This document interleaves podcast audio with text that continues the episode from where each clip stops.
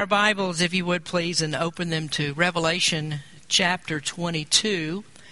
And this evening we come to the last of a series of messages where we've been studying about heaven. And we began in the 21st chapter looking at the construction of the New Jerusalem, which is God's holy city. It is the habitation of the Lamb's wife, which is the bride of Christ, and that is his church. And we have examined some of the physical characteristics of the city the diamond walls, the gates of pearl, streets of gold, and so on. And, and we've recognized, of course, that this city that God has prepared for us is unlike anything that we've ever seen before. And I do believe that when we uh, get to heaven, we're going to marvel at how wholly inadequate these descriptions of heaven that we have are, uh, in the Bible are. And I'm reminded of 1 Kings chapter 10 when the Queen of Sheba came to visit Solomon. God had prospered Solomon so that his fame was known throughout the entire world, his wisdom and the prosperity of his kingdom. And so the Queen of Sheba said, I need to see this thing. And so she decided to come to Israel to visit Solomon and see how God had abundantly blessed him. And the Bible tells us in one way, and I'll show you in just a moment, that the sight of Solomon's kingdom took her breath away. In 1 Kings chapter 10, it says, And when the queen of Sheba had seen all of Solomon's wisdom and the house that he had built, and the meat of his table, and the sitting of his servants, and the attendance of his ministers, and their apparel, and his cupbearers, and his ascent by which he went up into the house of the Lord, there was no more spirit in her. There was no more spirit in her. And that's an interesting phrase because, well, for your edification, the word spirit here is the same as uh, translated as breath or as wind. And so we would say it this way when she saw for herself the wealth and the wisdom of Solomon's kingdom, it took her breath away. And then the scripture goes on to say, And she said to the king, It was a true report that I heard in mine own land of thy acts and of thy wisdom Howbeit I believed not the words till I came, and mine eyes had seen it, and behold, the half was not told me. Thy wisdom and prosperity exceedeth the fame which I heard. Happy are thy men, happy are these thy servants, which stand continually before thee, and that hear thy wisdom.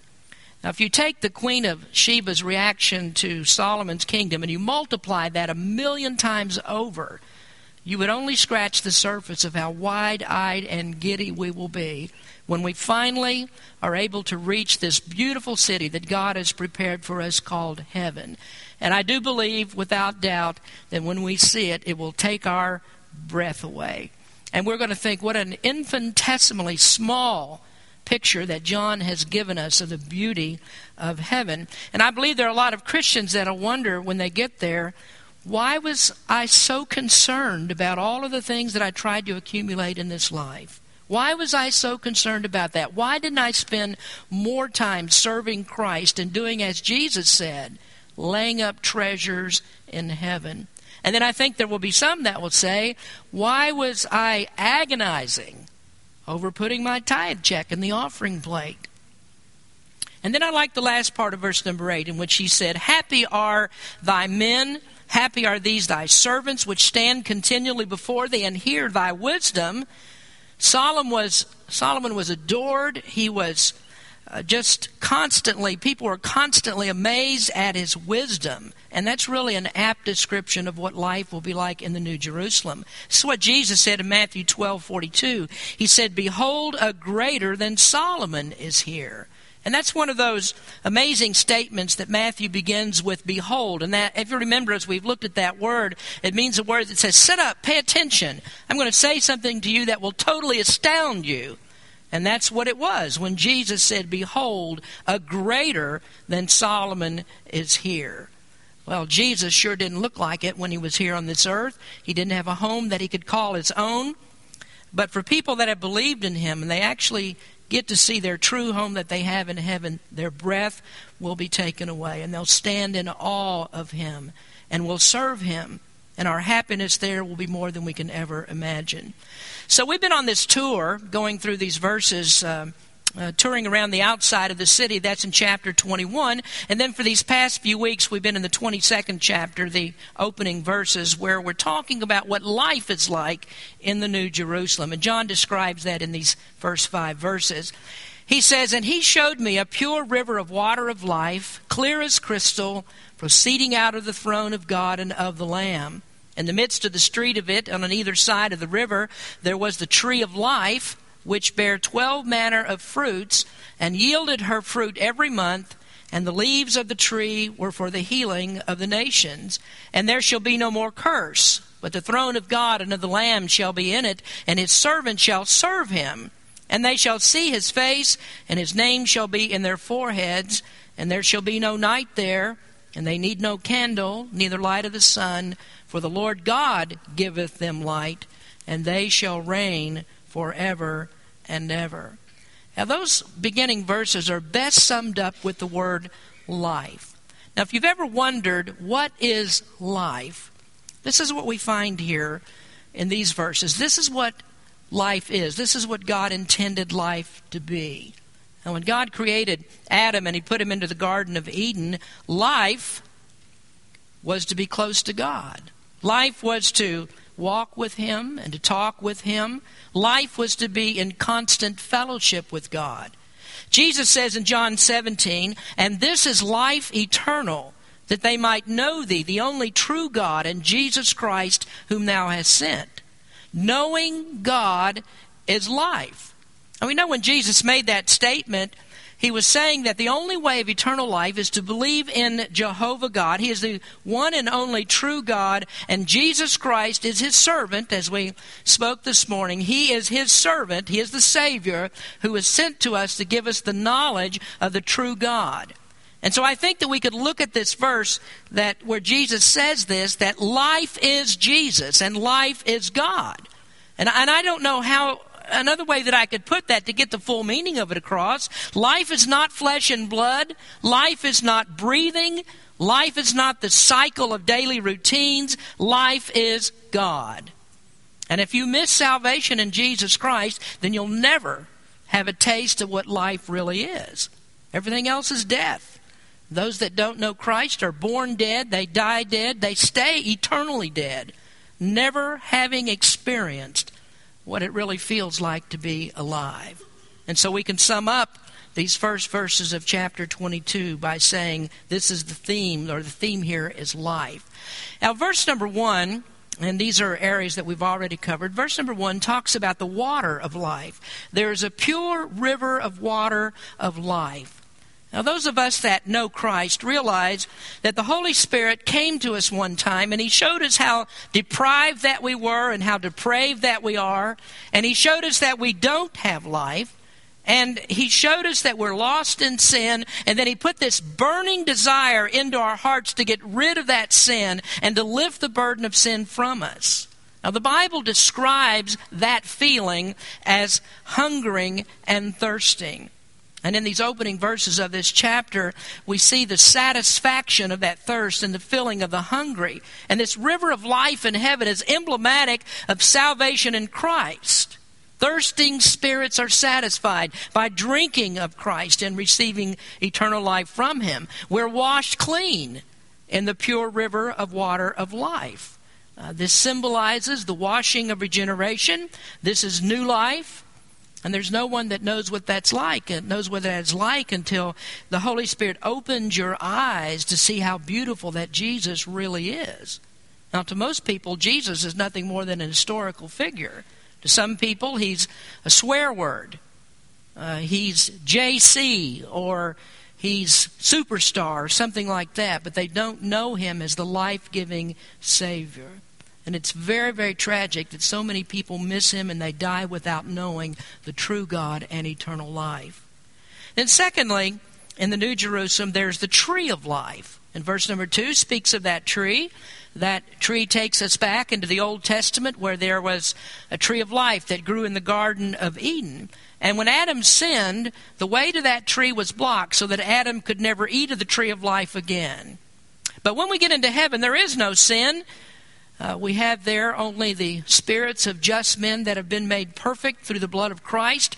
And so the way of life has been opened up again, and there is no fear of eating that of that tree. Now Adam if he had eaten of the tree after he had sinned, then he would have been in the bondage of sin forever. He would have lived in a perpetual state upon this earth with a sinful body. But when we get to heaven, it won't be like that because there is no sin, and so that way to the tree of life is opened up again.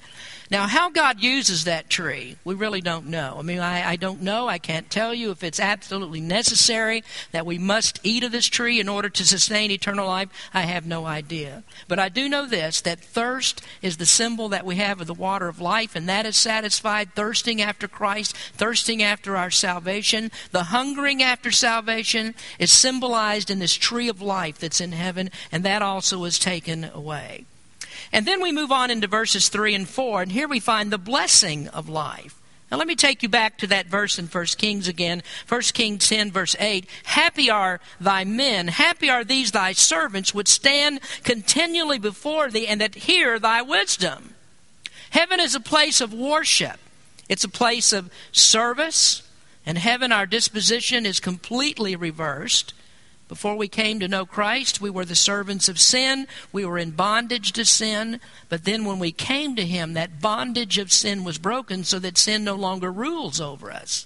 Now, you're a Christian. Uh, most of you here tonight, I hope all of you are, are believers in Jesus Christ. You know that sin does not rule over you anymore, but you also know this it sure does like to give you orders. It still wants to push you around, it still wants to, uh, you to follow in its footsteps. Well, when we came to know Christ, we got rid of that bondage of sin. We got rid of the guilt of sin. That's been taken away from us. We don't stand any longer condemned because of our sins. But we're still in this physical body, and those last vestiges of sin have not yet been rooted out. And until we get rid of the physical body, until this corruption puts on incorruption, or as and also as Paul says, uh, until this mortal puts on immortality, then we're always going to be plagued by this problem of sin in our mortal bodies. Paul describes that as a constant struggle. From the day that we're saved until the day that we die, that struggle goes on. And I would dare say that there are members of Berean Baptist Church tonight that are in that struggle. Their flesh is fly, fighting against the spirit, and they've given in to that, and that's why they're doing something else tonight instead of being here and listening to God's word and learning from it. But when we get into heaven, the battle is over. That the flesh is forever defeated. We are in our glorified bodies. We have a body that's been made like the Lord Jesus Christ. Do you know what that body is? That is a sinless body. It's an eternal body. It's a body that has been fitted for life in heaven. And so, what a blessing it's going to be to us to be done with a curse of sin forever. And so, in heaven, we're going to serve God perfectly, and there is no greater happiness for man than he would serve God perfectly, because that is what life was intended to be. Now, I hope after all these years of hearing the Word of God taught from this pulpit that you very well understand by now what God intended for man. I often bring this up, but the Westminster Catechism explains this. The very first question of the Catechism asks, What is the chief end of man? And the answer to the question, man's chief end is to glorify God and to enjoy Him forever. And isn't that what heaven is? When we get to heaven, this is where we achieve God's goal for us. We glorify Him and we enjoy Him forever. A few weeks ago on Wednesday night, I asked a, a question. I was getting preparing for this uh, series of sermons that we're teaching in Matthew chapter 12, um, where Jesus is the Lord of the Sabbath and Jesus is the selected servant and so on. And I asked the question I said, Do you know the real reason that Jesus was crucified. Now, that question might not have been as clear as I intended it to be, and my intent concerned the personal reasons. What was it personally to the people that caused them to want to crucify Jesus? Well, I didn't make that quite clear, but I'm not saying I was unhappy with the answers. Uh, Charlotte raised her hand, and she said, He was crucified to glorify God. And then after the service, Kathy came up to me, and she said, he was crucified so that we could go free. And those were really great answers, I thought. And you really don't know how it thrills a, a pastor's heart to have people automatically respond to a question like this and say, well, it must have happened for the glory of God. It must have happened for this reason. It glorifies God. Now, what that means is that the teaching that we have here is sinking down into your soul so that you understand that God is sovereign, that ultimately it's God that brings all things to pass for His own glory. And that really puts a different perspective on everything, doesn't it? And there are people that have been saved for years that come to me, have come to me and said, You know, we've never been taught that before. We've never been taught the glory of God has never been made the focus of ministry. And we talk about a lot of different things, a lot of things we do in the church, a lot of work that goes on here, but to concentrate wholly and specifically on the reason why we're here, why we have been created, why we're even in a place like this, is for the glory of God. And I think it's a travesty that that is not taught in many churches today, that they don't focus their ministries on this one central issue that God is at the center of all preaching because all glory goes to Him. So I say it is a travesty. The chief end of man is to glorify God, which says a whole lot about God's glory, doesn't it? It really does. In heaven, God's glory is paramount, and so the blessing of life is that man finally reaches his chief end, which is to glorify God and to enjoy Him forever. Now, there's one other part that I want to consider tonight, and then you might feel, well, that first part, that was just too much review, but I intended it to be that way so that we could end up this short series about life in the New Jerusalem by summarizing those points. But there is one more that I want to give you tonight. We come to the last point that I want to make on these first five verses, and that is the light of life. Revelation 22, verse 5 says, And there shall be no night there, and they need no candle, neither light of the sun, for the Lord God giveth them light, and they shall reign forever and ever. What does light symbolize in Scripture? Well, there are a few answers that we could give to that question. In our study of 1 John, we looked at this extensively because John's approach to light in 1 John is that light represents knowledge. Light represents the revelation of who Jesus is, so that those who know about Christ and believe in Him are said to be enlightened. Light, of course, is contrasted to darkness. John talks about walking in the light, and walking in the light is what those that have eternal life do. They walk in the knowledge of Christ, they obey His commandments, because they've been given life. They've been born again. They are the children of God, and that is life. So he contrasts this light to darkness. And you take everything that I've just said about light and you turn that around and you have the Bible's description of darkness. Light is knowledge, darkness is ignorance. Darkness is the ignorance of who Christ is. Darkness is when you take God's name in vain and when He's not anything more to you than JC or the superstar. Darkness is the natural condition of man's heart, or every person's heart. If you like to, don't want me to use my gender specific words, throw out man and put people in there, but that's what all people are in. They are in uh, the darkness of, of not knowing about Christ. Now, I was talking to someone just a few days ago, and this person said to me, I want to know more about Jesus. I really don't know anything about him. And you know, there are actually people in America, far more than you would think, that don't know anything about Jesus. Now, we would think that ignorance of Christ is confined to somebody that's in a jungle somewhere, or they're behind the iron curtain of communism, or perhaps they're stuck in the uh, backwardness of 7th century Islam, and so therefore they don't know anything about Jesus. But right here in America, there are people that know nothing at all about Christ.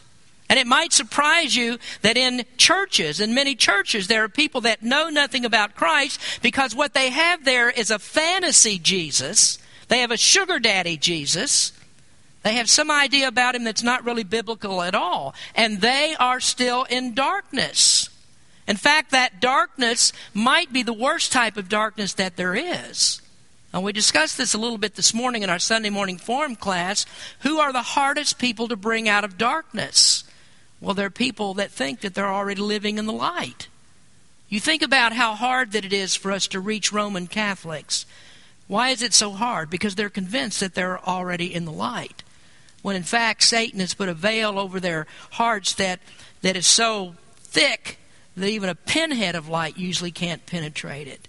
And so it's much easier for us to talk with people that would say, Well, I don't know anything at all about Jesus, than one who says, I know all there is to know about Jesus, but then they have a false idea about him. So light is life, darkness is death. Life is light is eternal life, and darkness is eternal death.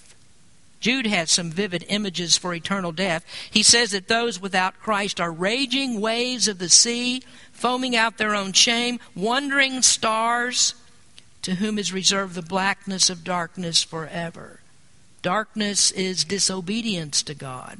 John said that those that walk in darkness and disobey Christ's commandments, and yet they still say, We know Christ, John said, they're liars. They're still in the dark. Darkness is spiritual death, and darkness is what all people are in that have not been given life through the knowledge of Jesus Christ, those who have not believed in him and been born again. So darkness and light are contrasted. All the darkness is, light is not. And light and darkness never mix. And then there are just a couple of other images for darkness that you might note. Lazy Christians are said to be sleeping. When do you sleep? Sleep in the night, don't you? This is what Paul says in 1 Thessalonians 5 Ye are all the children of light and the children of the day. We are not of the night nor the darkness. Therefore, let us not sleep as do others, but let us watch and be sober. For they that sleep, sleep in the night, and they that be drunken are drunken in the night. But let us, who are of the day, be sober, putting on the breastplate of faith and love, and for an helmet the hope of salvation. For God hath not appointed us to wrath, but to obtain salvation by our Lord Jesus Christ, who died for us, that whether we wake or sleep, we should live together with him. And then there's another interesting image in 1 Corinthians 13:12. For now we see through a glass darkly, but then face to face. Now I know in part, but then shall I know even as also I am known. So even when we have knowledge of, of Christ in this life, we don't actually know all there is to know about him. So we're still dim. We're still looking through a smoked glass, as it were. There's still some darkness in a sense, in our understanding. Now, since we have all this symbolism in Scripture about darkness and, and what we have about light, what would you expect that you would find in heaven, in the New Jerusalem? I mean, do you think that there would be any kind of reminder there about the darkness that we were in? I mean, will there be any darkness in heaven? Will there be any night there? Well, we have the answer to that. And there shall be no night there. For the Lord God giveth them light. And where does that light come from? It comes from the radiance of God Himself. It comes from His transcendent glory that's manifested in light. And that light fills heaven forever. And that light never goes out, it never goes dim. There ain't any such thing as a rolling blackout in heaven. There's light there all of the time.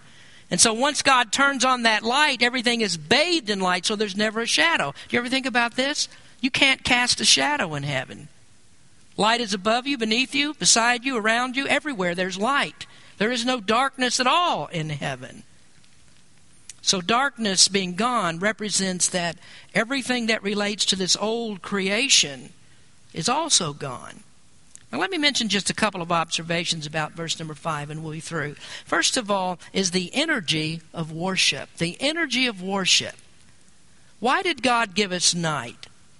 I mean, why don't we all just sleep in the daytime or why why why why do we need the night? Well, we we use the night for sleep. I mean that that's how God designed our bodies.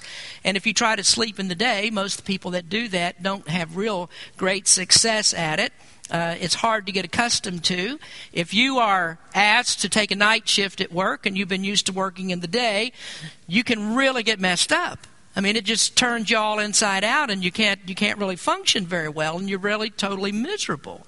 Night is for sleeping. Night was designed for rest for our bodies, and so we sleep at night. Well, what about in heaven? Well, I ran across an interesting comment by one commentator, and I, I totally do not believe what he says about this. Uh, I have mentioned J.A. Seiss often in our study of Revelation over these last three years or so. He's a very good commentator, but he says something about this that I totally do not believe. And uh, he's a great commentator, but he was human and he was fallible. And to be fair, he did the best that he could, and I don't fault him because we don't see eye to eye on everything that he says. Now, I know most of you in here, you think that I'm right as rain, and you have the utmost confidence that I do know everything. And that's my fantasy, and I dream about that at night. Um, but J.A. Seiss says this about the new earth. He says that there will still be day and night. And his reasoning for that was since Adam needed to sleep while he was still in innocence when there was no sin, that when we are returned to a state of innocence like Adam was, that we'll still need to sleep. But I don't see it that way as I see it in this recreated universe, the new heaven and the new earth, all of that is going to be showered with the sunlight of God's glory. Nobody will need to sleep. We won't need any rest. We're all going to be bundles of energy. And so we're going to be spiritual energizer bunnies. I mean, we're always going to be worshiping and worshiping, always glorifying and glorifying, always praising and praising and singing and singing. Constantly, that's what we're going to be doing because God has fitted our bodies to do the very thing that He designed us to do. And what is it? Glorify Him, yes. Worship Him. And God has given us a body fitted to do that. And so that's what we're going to spend all of our time doing. So there is no night there, there is only an eternal day. And one last observation we'll make about the verse. The uh, last here is the reign of righteousness. For the Lord God giveth them light, and they shall reign forever and ever. The Lord God giveth them light. Now, I don't know if you've ever thought about that statement, but that is one of the many instances in the Scripture that teach us the equality of the, uh, equality of the Godhead. Now, doesn't the Bible say about Jesus that he is light? And doesn't it say that he's the light of the world and he is the light of men? And here we find that the very same descriptions are made of God. The fullness of God is light. And then it says, and they shall reign forever and ever. And that's an old, old promise that is finally fulfilled. Daniel said this in the Old Testament, but the saints of the Most High shall take the kingdom and possess the kingdom forever, even forever and ever. And Jesus said in the third chapter of this, of this book of Revelation, To him that overcometh will I grant to sit with me in my throne, even as I also overcame and had sat down in my Father's, uh, with my Father in his throne. And we'd have to ask a question, how long is forever? Well, if we take Daniel 7:18 to refer to the millennial kingdom, then forever has limitations, doesn't it? If that's all that it refers to, then forever would be 1,000 years. And so if God said, Well, I'm going to give you eternal life, and your eternal life will last until you commit another sin, it'll last until you backslide, then what would that mean? Well, it means that eternal life has a cap on it. But eternal life has a lifetime warranty, and that's because as long as Christ lives, you live. Once you, once you put your faith in Christ, He gives you eternal life immediately. As long as He lives, you live. And folks, Christ does not have an expiration date. Forever has no limitations. Eternal life is not capped. Now, what we find here in the book of Revelation is, the, is, the, is this final state of man. I mean, from Adam in Genesis at the creation all the way through the history of the world, the human race has been going through steps. The human race has been progressing. And the state that we're in has never been finalized. Civilizations grow, technology increases, human understanding advances. And so, uh, after all these thousands of years, we're still waiting to get to some kind of stabilization, some final state that man will be in. You go back a thousand years and you find that people were still trying to figure out where the moon is. And they would never even have dreamed that anybody would one day walk on the moon. So things are changing all of the time, sometimes for the better, sometimes for the worse. And after all of these thousands of years, man has not realized that stabilization. So there hasn't been any time that we've just leveled out and then things continue as they are from now on. But here in the book of Revelation, we find the final state of man. When we get through with this, there is no more revelation because there's nothing left to be revealed. Now, if I was someone that would speculate and say that since God is not limited and that God may decide that He will create again, and if I was somebody who believed in science fiction, uh, to me at least, parallel universes, and I would say, well, well, this this life here that we're living is just one of many creations that God has. This is just one of the many cycles that God has gone through. But that hasn't been revealed, hasn't it? Now, as I look at it, our minds are too puny to fathom what's here, much less to imagine that there could be more. And so, if God does this, if He has other creations and all these other things, I plead for God not to tell me about it. Because once I've mastered heaven, once I get the other half that hasn't been told, I don't want to know anymore. This has been too much already. So don't tell me about it. But if there is more, I do know this. I have the promise that no matter what happens anywhere else, no matter what else God might have done, if you want to fantasize about that, I still know who God is and that God has made this promise that I will reign with Him forever and forever. No matter what else happens. I'm going to reign with God forever and forever. That's His promise. That's what eternal life is, and that is what heaven is. It's that final stabilization where we are with God in the eternal state that never changes, and we reach the place where God intended us to be full life in knowing Jesus Christ, having our life in Him. That's the ultimate, and there is nothing beyond that. And you could never even imagine that you would ever want anything beyond that. Beyond our wildest imagination. That's what heaven is like. Life in the New Jerusalem. What a wonderful thing that's going to be for the people of God. Let's pray. Heavenly Father, we do thank you for this wonderful book of Revelation and what it tells us about Jesus Christ, his coming again, about heaven and what that's going to be like. Uh, we can't, as I've said tonight, we can't imagine what that's going to be, and we're just waiting to see. Well, perhaps not even the other half that will be told, but we've only got just a very, very, very small idea of what heaven is. There's much, much more left for us to discover. Lord, I do pray that everyone here knows you as Savior. We haven't talked much about the other side of this, the consequences of not knowing you as Savior. And that's already been made clear to us in the previous chapters. Uh, here we're beyond the point of where God has dealt with people that, that don't know Jesus Christ. And there is a place reserved for them as well, an eternal hell where the fire burns without ever being quenched. Lord, I just pray that you would open up the eyes of people so they would be enlightened to understand who Jesus is and understand what true life is. Eternal life is Jesus Christ. Eternal life is our God. Bless our people, Lord, and we just thank you for this. In Jesus' name we pray. Amen.